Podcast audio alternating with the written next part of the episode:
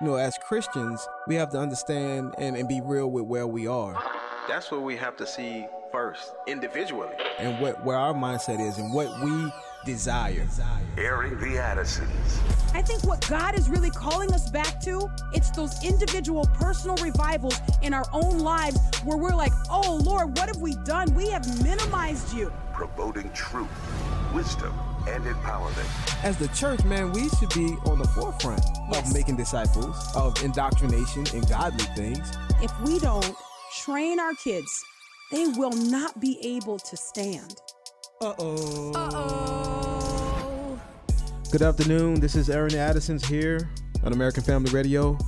I'm Will Addison, and today I'm riding solo because my wife is being a wife and a mother.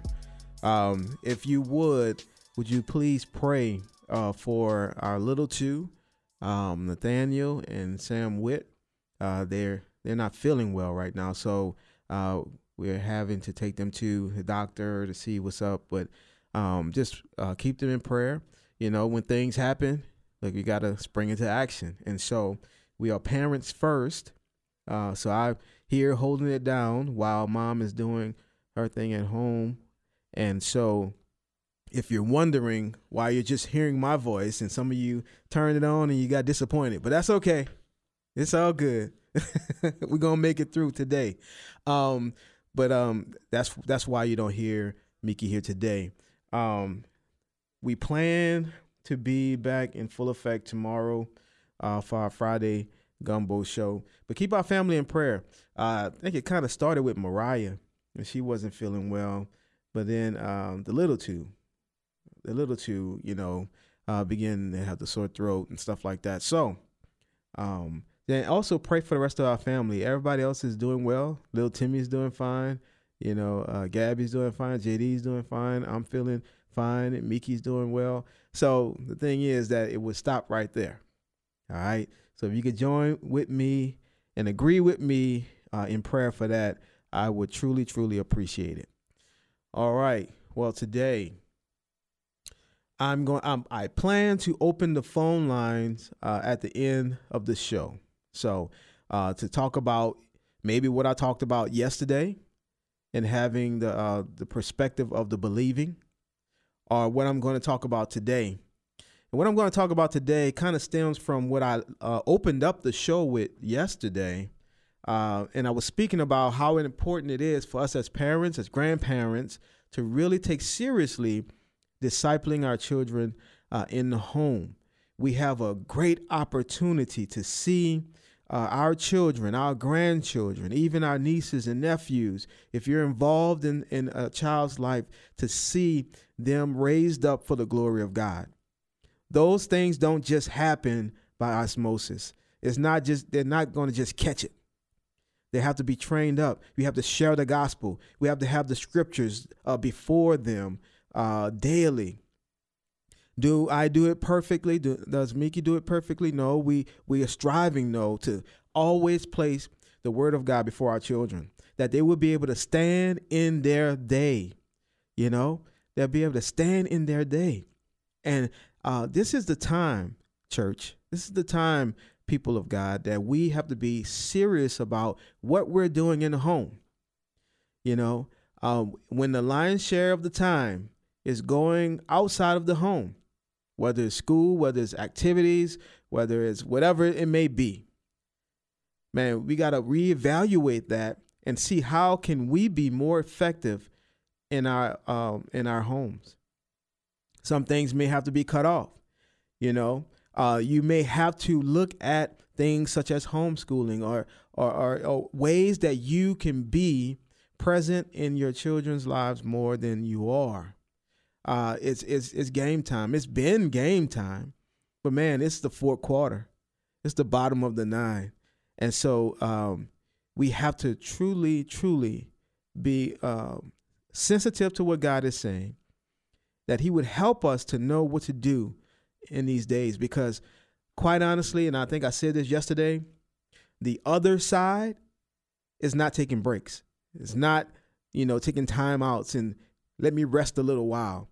They're coming at our children, they're coming at us with full force.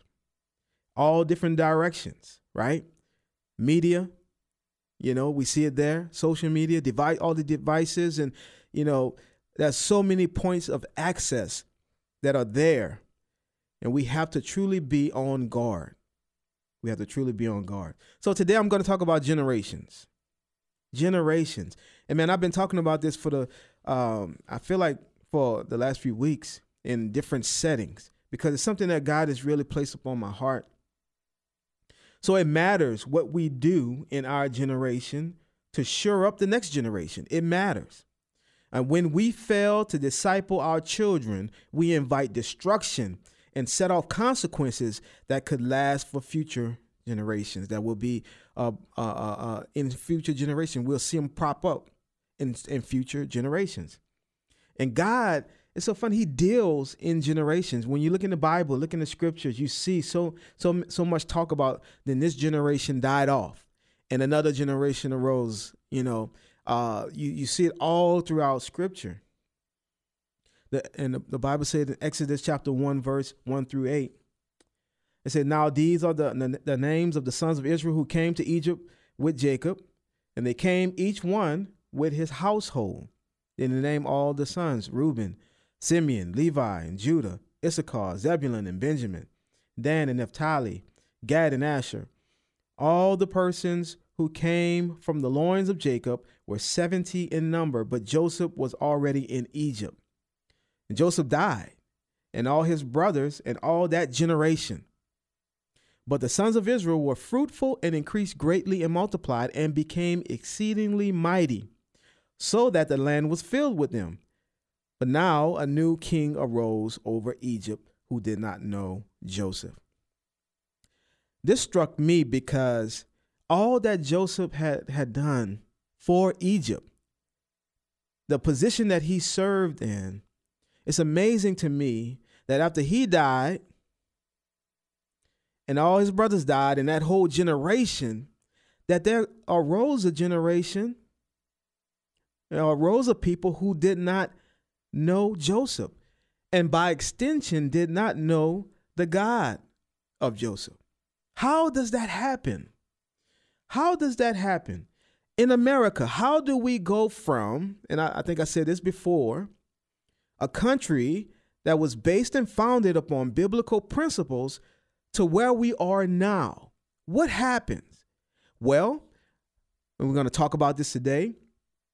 There are gaps that are formed because generations before do not do what they're supposed to do in handing down the gospel, handing down the word of God. So you have these gaps that form. And so you'll have a generation that'll arise that will be less moral than a previous generation. It don't just happen by accident. It happens because we're not on our jobs. So how can you go from a nation, right, where the founders went to the uh, the Bible for instruction that even the textbook of the the schools was was the Bible. How do you go from that to what we have now, where God is not even welcome? Well, it's because we give that stuff over. We become dull. We become lazy. We become people who are not focused on God. We become ones who become more and more worldly. And so a gap forms. And we're going to talk about it today. Another scripture in Judges chapter 2 verse 6 through 10. It says, "When Joshua had when Joshua had dismissed the people, the sons of Israel went each to his uh, inheritance to possess the land. The people served the Lord all the days of Joshua and all the days of the elders who survived Joshua, who had seen all the great work of the Lord which had which he had done for Israel. Then Joshua, the son of Nun, the servant of the Lord, he died at the age of 110.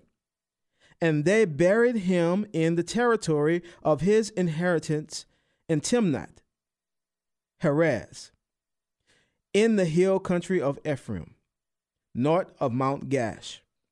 Then it says this all that generation also were gathered to their fathers. So you have a generation, you have Joshua, and you have those who came up with Joshua who died. Then it says, And there arose another generation after them who did not know the Lord, nor yet the work which he had done for Israel. How does this happen? How does this happen?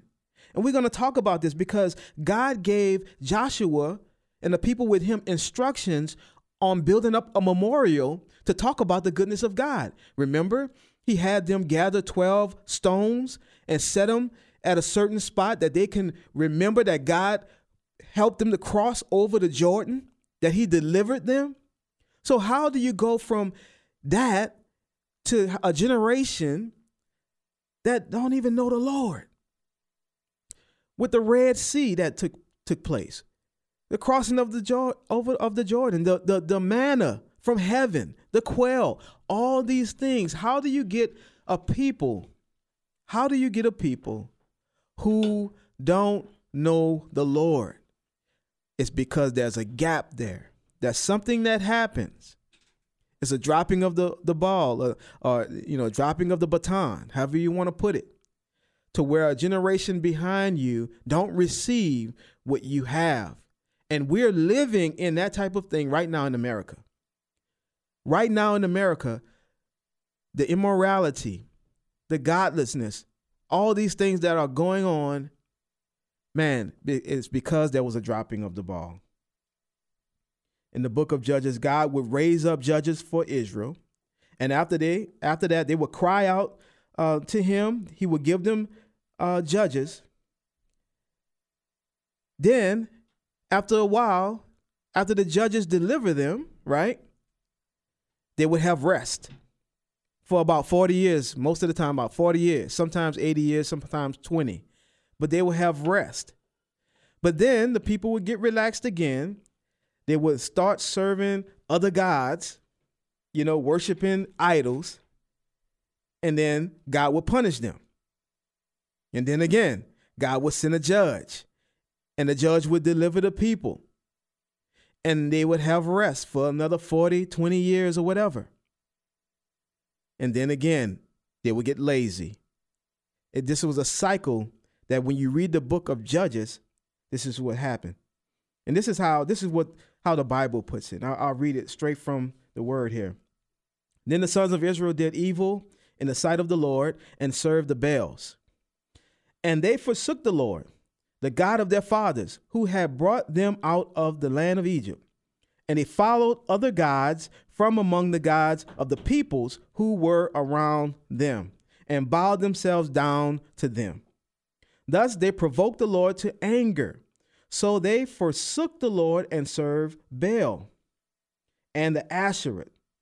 And the anger of the Lord burned against Israel, and he gave them into the hands of plunderers who plundered them.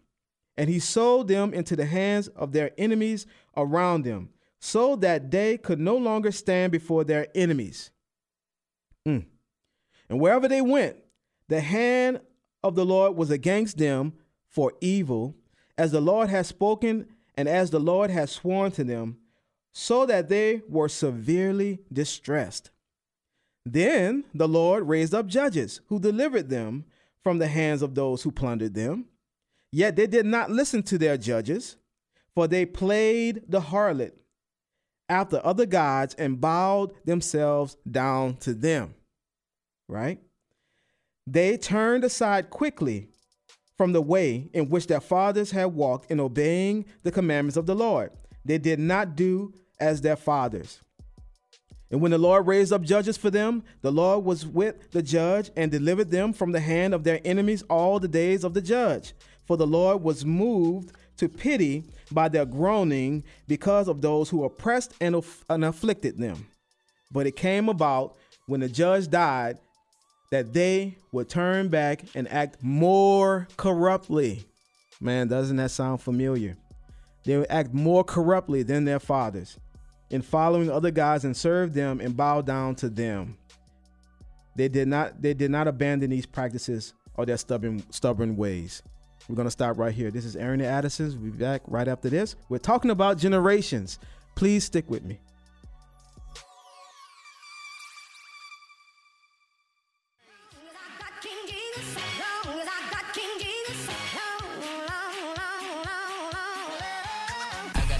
So I don't need a rose, but I might push a phantom that's right off the lot. I know I'm serving the father of time, and that's whether I got on a paddock or not. Native supply for the drip and the line for the whip, but I've counted a little a lot. Placing my treasure in heaven where it'll get better and don't gotta weather the rock. Yeah, pledge my allegiance. I'm reading Ephesians. I grew with the heathens. I ran with hyenas. They told me to beat it. That led me to Jesus. He led me to freedom. The trap undefeated. We keep it in season. Look, you gotta see it. The home of the free has got 10,000 reasons. No people for pleasing. No fraud of the treason. We really five on the dot. Yeah, yeah. I'm going off and I don't plan to stop. KB and Dilly. Yeah, yeah. How y'all this free with a head full of locks? I bring his will to the table. I'm never entangled. I giving you red table talk. Yeah, KB and Dilly. We setting it off. This is Aaron Addison's here on American Family Radio, and I'm Will. I'm riding solo today, but um, my beautiful wife will be back tomorrow, Lord willing. And today we're talking about generations, generations, and how important generations are to the Lord. Now I want to move forward here because I want to. Uh, we talked about the cycle that the uh, people of Israel went through, right, uh, with the judges, but they always rebelled and God would raise up a judge to deliver them, and then it would be fine for a while, for about a generation. generation is about 35 years, uh, so about 40 years, they would be fine. But then when all those people die out, they'll forget, and it will be rebellious again. And then God will raise up another judge. Man, that is how we live a lot of times. Like, man, our, our memory could be so short term. It could be so short term but we're talking about generations. And so I want to um, look at ways that God ensured that his people would not lose the generations that would come behind them. He had a plan, he had a way that he instructed Israel, he instructed his people to do certain things that the ones that would come behind them would not forget the goodness of God. We're going to look at that. Deuteronomy chapter 5, verse 7 through 9.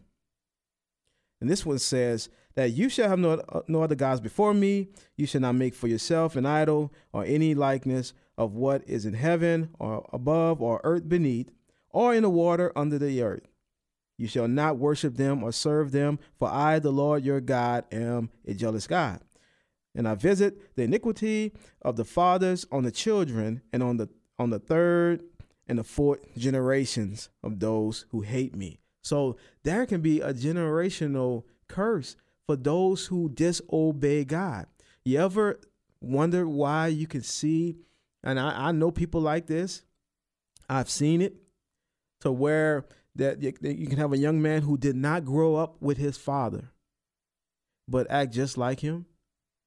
I mean, to a point where it's not just oh, they just have the same mannerism. Some of that is true, but the same thought pattern and even some of the same vices are in this young man who never grew up with his dad. There's a, there's a spiritual thing going on there. I believe that the legacy that we leave as Christians, it affect those who come after us. Right? Man, I, I was I was talking about how when I was uh, I, I was sharing with someone how when I was a um, a baby, my mom and my dad uh, were separated. My dad was unsaved at the time, and this is from what he told me.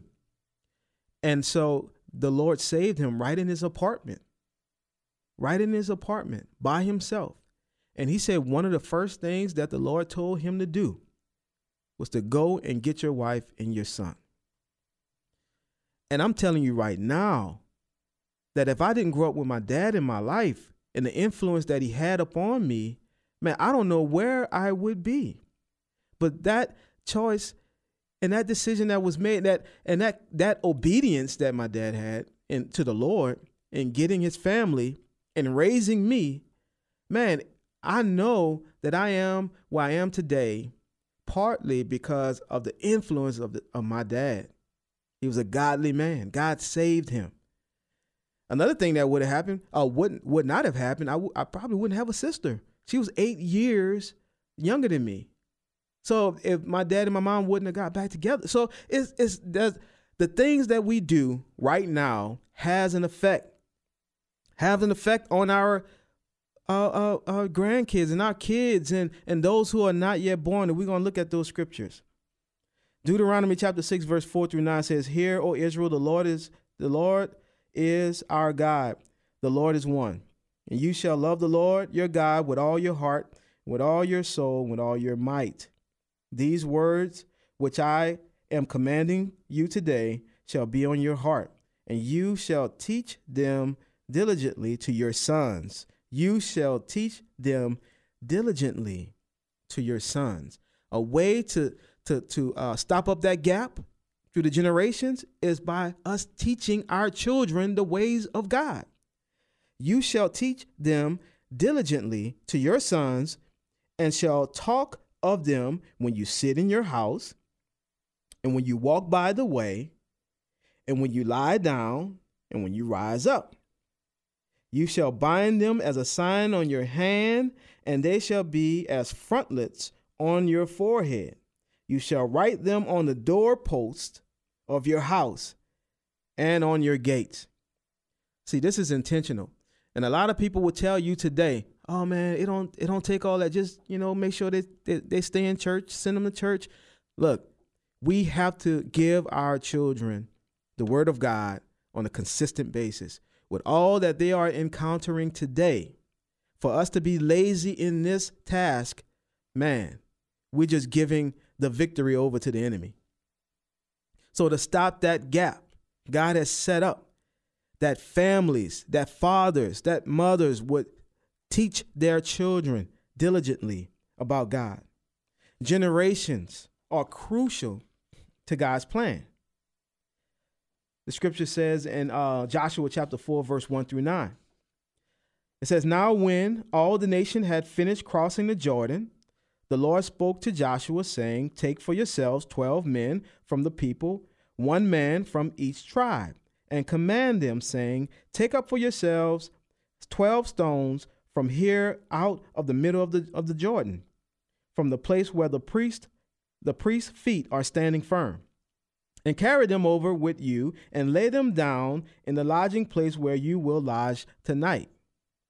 So Joshua called the twelve men whom he had appointed from the sons of Israel, one man from each tribe. And Joshua said to them, Cross again to the ark of the Lord your God into the middle of the Jordan, and each of you take up a stone on his shoulder, more like a boulder, a stone on the shoulder, according to the number of the tribes of the sons of Israel. And let this be a sign among you, so that when your children ask, ask later. So when, so when so when your children ask later, saying, What do these stones mean to you? Then you shall say to them, Because the waters of the Jordan were cut off before the ark of the covenant of the Lord. When it crossed the Jordan, the waters of the Jordan were cut off. So these stones shall become a memorial to the sons of Israel forever. Thus the sons of Israel did as Joshua commanded, and took up twelve stones from the middle of the Jordan, just as the Lord spoke to Joshua, according to the number of the tribes of the sons of Israel. And they carried them over with them to the lodging place and put them down there. Then Joshua set up 12 stones in the middle of the Jordan at the place where the feet of the priest who carried the ark of the covenant were standing. And they are there to this day. So there was a memorial set up that God told them, hey, set this up. These stones, these stones, these 12 stones. And when your son asks you, what, what does all this mean? What does it mean to you? It will provide an opportunity to tell about the goodness of God. See, we have things in our lives that God has done they are memorials. And we should be willing and able and ready that when our children ask us, man, why do you go so hard for the Lord? Why do you serve him like you do? I don't understand why you're so in love with Jesus. We say, look, he brought me out of Egypt. He brought me out of sin. He redeemed me. It's, it, sets, it sets up a platform to talk about the goodness of God. And not only that, you tell them about the goodness of God and you tell them that they can trust God too. Their confidence can be in God. It's powerful. Psalm chapter 78, verse 1 through 8. If you want to know how to shore up that gap between generations that we see happening in culture, it's through us teaching our children. Intentional teaching of the goodness of God. Listen, O my people, to my instruction. Incline your ears to the words of my mouth. I will open my mouth in a parable. I will utter dark sayings of old, which we have heard and known, and our fathers have told us, and our fathers have told us.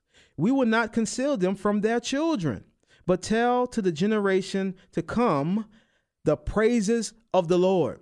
This is something that should be happening ongoingly in our homes, not just when we go to church. In our homes, we're talking about the goodness of God, the praises of the Lord. then it says, and his strength and his wondrous works that he has done. Man, for he established a testimony in Jacob and appointed a law in Israel, which he commanded our fathers that they should teach them to their children, that the generation to come might know, even the children yet to be born, that they may arise and tell them to their children. Amazing. It says that the generation to come might know, even the children yet to be born. It's just what I said earlier. The way that we live our lives, the way that we're walking before the Lord, it has an effect on a generation that's not even born yet. That my sons and my daughter and my daughters would tell their sons and their daughters about the faith that that that the grandfather had, but not only that grandfather had, but that they have as well. And that they'll tell their children, you can trust in this God. He's been tried and tested and proven. This is the way that we shore up that gap between generations.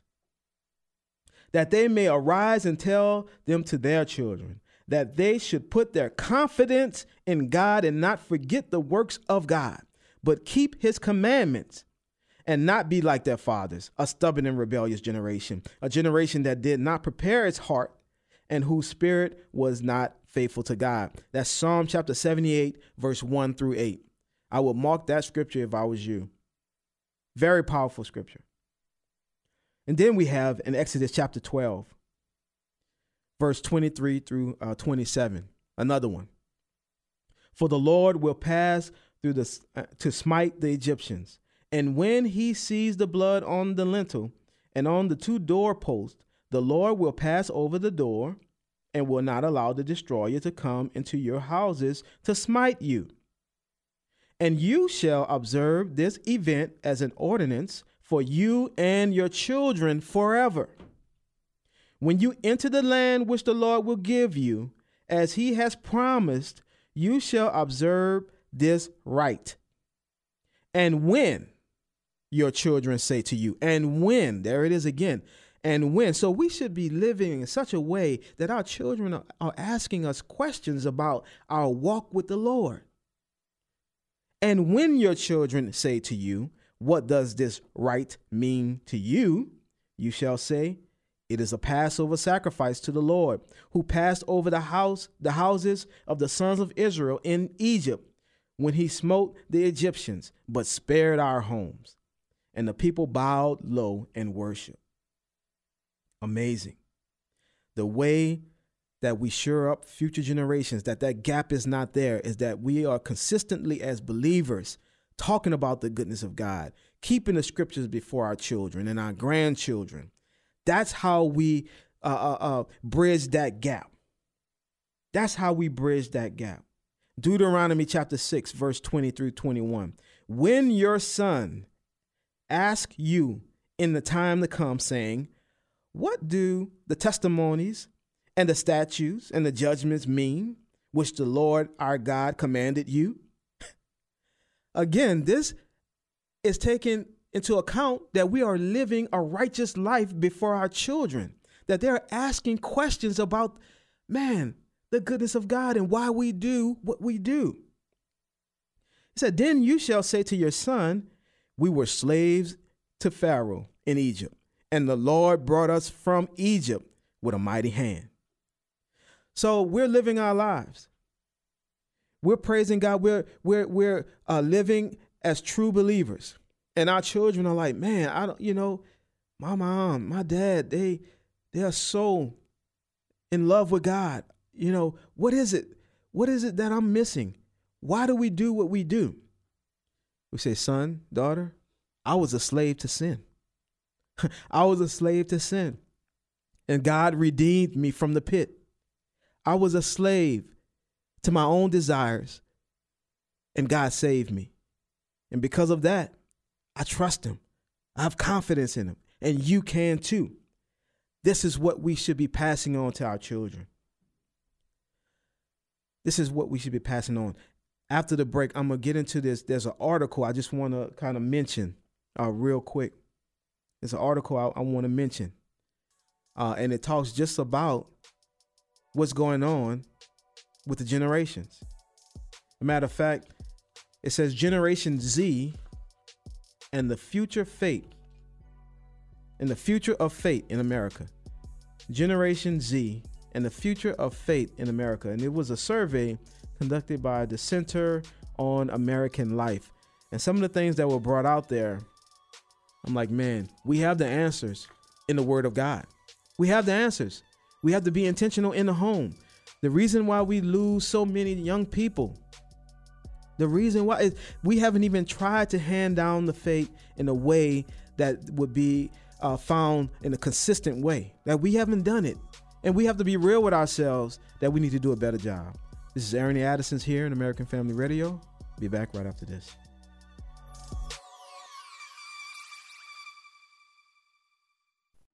I'll never be more loved than I am right now. Wasn't holding you up, so there's nothing I can do to let you down. Doesn't take a trophy to make you proud. I'll never be more loved than I am right now. This is Aaron Addison's here in American Family Radio. Um, it's not Wednesdays with Will, but it's I guess it would be Thursdays with Will today. Um, again, I ask for prayer for my two little ones, uh, Nathaniel and Sam Witt. They're not feeling well, so uh, Miki is attending to them right now, and uh, just ask your prayers for them and our household. Um, and so, yes, we're talking about generations today. Now, if you would like to call and ask questions or make a comment about something I said yesterday or even today, you can call in at 888 589 8840. 888 589 8840. Um, but I want to continue talking about these generations. And there's an article that I was discussing with with Miki, and we and um, man, it's Generation Z and the future of of faith in America. And some of the key points here it says compared with previous generations, Gen Zers report being much less involved in regular uh, religious activities during their childhood. The formative religious experiences that were once common, such as saying grace or attending Sunday school, have become more of the exception than the norm.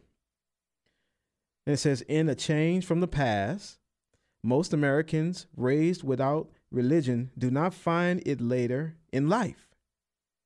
In a change from the past, so in the past, it, this wasn't the case. So, in a change from the past, most Americans raised without religion do not find it later in life. Do not find it later in life. And today, nearly uh, two thirds, 65% of Americans who report having no childhood religious affiliation say they still are unaffiliated as adults, rivaling that of established religious traditions. And then religious uh, disaffiliation can strain family relationships and may lead to feelings of loneliness and distrust, especially for those who have left more conservative religious traditions, such as evangelical Protestantism. All right. Another part of this study says now, I want you to catch that it's saying that compared to previous generations, so there's been a decline And I, that's what I was talking about the gap that we are experiencing between, say, for instance, uh, boomers. It, it, it has declined all each generation. Uh, generation X, you know, Gen Zers and millennials. There's a been there's been a decline. So something has not been happening, and I would submit that something has not been happening in the homes. The instructions that were given to the children of Israel were that they were supposed to consistently keep before their children, right? Well, first of all, they were supposed to live in such a way where they were adhering to the ordinances of God, and that their children from that would ask questions of why you guys do that, and they would immediately be able to point to the goodness of God. And when you don't have that, when you don't have either of those things, whether it's not living according to the ordinances of God, or if you have, you know, to where you you don't speak of God in the home, like there's no keeping the, the scriptures before the children, they're not going to ask the questions. They're not going to want to know about this God you're serving because they don't see it. But with everything there, you'll have children who will ask you about the faith. What's going on? I don't understand this. And it'll be an on ramp to point to the goodness of God and the confidence that we can have in Him. I want to read this other statement here um, from this study The Generation Gap in Religious Affiliation. It said American religious identity has experienced nearly three decades of consistent decline. Three decades of consistent decline. But this roughly linear trend masks significant generational variation in re- religious identity. Research has consistently shown that every generation of adults is somewhat less religious than the generation that preceded it. And this pattern continues with Generation Z, demonstrating less attachment to religion than the millennial generation did. In terms of identity, Generation Z is the least religious generation yet. So as time goes on, it gets worse and worse. And more than one third, 34%, 34% of Generation Z are religiously unaffiliated and a significantly larger portion than among millennials, 29%, and Generation X, 25%. Fewer than one in five, 18% of the baby boomers, and only 9% of the silent generation or the greatest generation are religiously unaffiliated. So you see that there's a decline. And what I'm trying to get across to us today is that when we don't do what God says as Christians, and taking seriously our job in the home to pass down the faith. I'm not saying that because you're a Christian, that means that your your child is going to be a Christian, but I'm saying that we have to at least try in our homes to disciple our kids, to show them the word of God, to to live before them in a way that will show a consistency in our walk with Christ. So the scriptures that we we have read could, would prove to be true that when your son asks you in time in a time to come, saying, What do the testimonies and the statutes and the judgments mean, which the Lord our God commanded you? Then you shall say to your son, We were slaves to Pharaoh in Egypt, and the Lord brought us from Egypt with a mighty hand.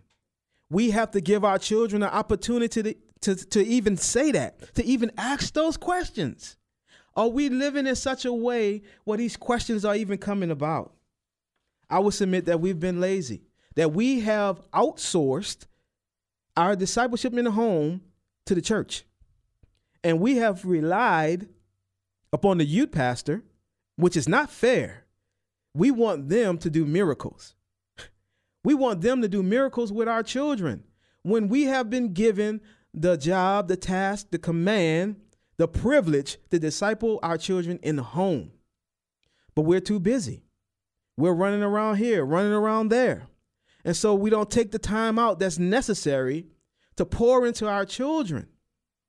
And what we see happening now is because all of the agendas that have have, have uh, just come upon our kids, they're confused because they don't know what the Bible says.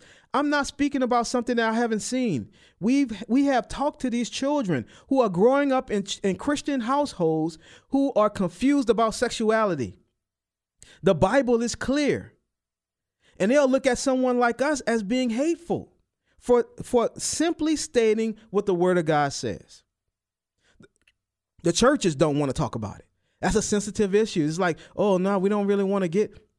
Man, but they are hearing about these things from their peers and from the world. There's no reason why our children should be confused about sexuality. No reason. The Bible is clear. The Bible is clear. But when you don't want to set before your children what the word says, or you don't have time to, well, they're gonna they're gonna get an opinion. They're gonna get some type of indoctrination. Isn't it better that it comes from us and from the word of God? I would think so. You know, this is something that we can do as parents, as grandparents. This is not something that's out of our reach. And so I just want to encourage us in that. But I want to go to the phone lines. Um, we have a couple of, of, of calls. The number is 888 589 8840. 888 589 8840. And I want to go to uh, Essence in Texas. Hi, Essence. Hey. Hello. Good afternoon. This kind of coincides with the scripture you read. I don't mm-hmm. think parents uh, need to just pull the children out from public school, but rather the line and lioness should equip the cubs to take scripture to school. The children can share with their peers, and then those children can bring it home. Jesus will help those cubs. Let the cub write down scripture on an index card and speak it out to friends and at lunchtime with the class. It doesn't matter if they're punished by the teacher because Jesus will make that teacher feel shame never uh, teach your child to cower um, by not wanting to go to school because it hurts them from their friends being taken from them. You know. And how well, cool would it be for your cubs to bring their Yeah, I, I would say I would say this essence. I would say this: if we're not discipling our children in the home, I I wouldn't send them to a school. The first job is discipling them in the home. A lot of our kids are really not ready to go to school. They're not ready to do what you're talking about. I know what I'm talking about. I've seen it. I used to uh, be a, a campus minister. I've seen the children that come from school to college, church kids. They were not ready to be put into a setting where they were bombarded by uh, uh, ideologies and things that, man, they, they just were not ready to do what you're talking about. That was the same mindset, honestly, that I had about my children. That they're going to go into the schools and they're going to win this one for, for the Lord and they're going to be missionaries.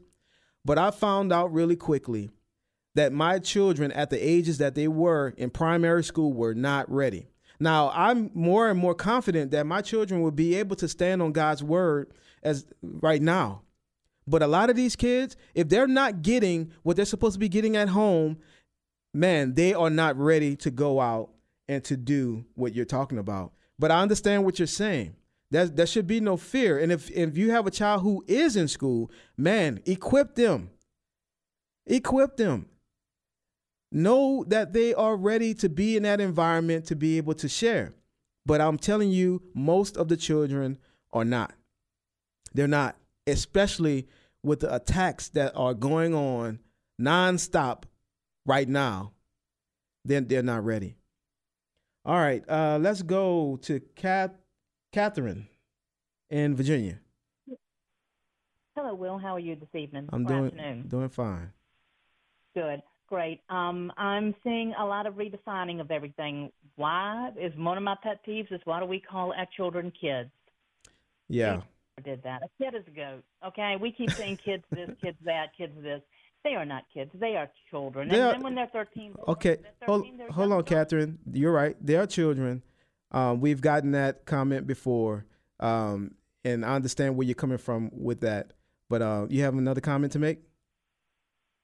Well, it's, it's our definitions. What are we doing with definitions? We are we giving them? People say something's true, but there's truth, and truth is based on God's word. Are we Amen. living it? All right, let's go to Stanley in North Carolina. Go ahead, Stanley. How you doing, Big Will? Doing good. Uh, I have like a statement, man, and my statement is uh, my daughter seen me getting ostracized from church or whatever because I was beginning to read the Bible myself and seeing how everything was so skewed coming out of the mouths. So, um, a verse that I had to show her was uh, you know, famous thing that everybody knows. Jesus knock, I, I knock on the door, and if you open the door, you shall in, he'll enter in and sup with you. Mm-hmm.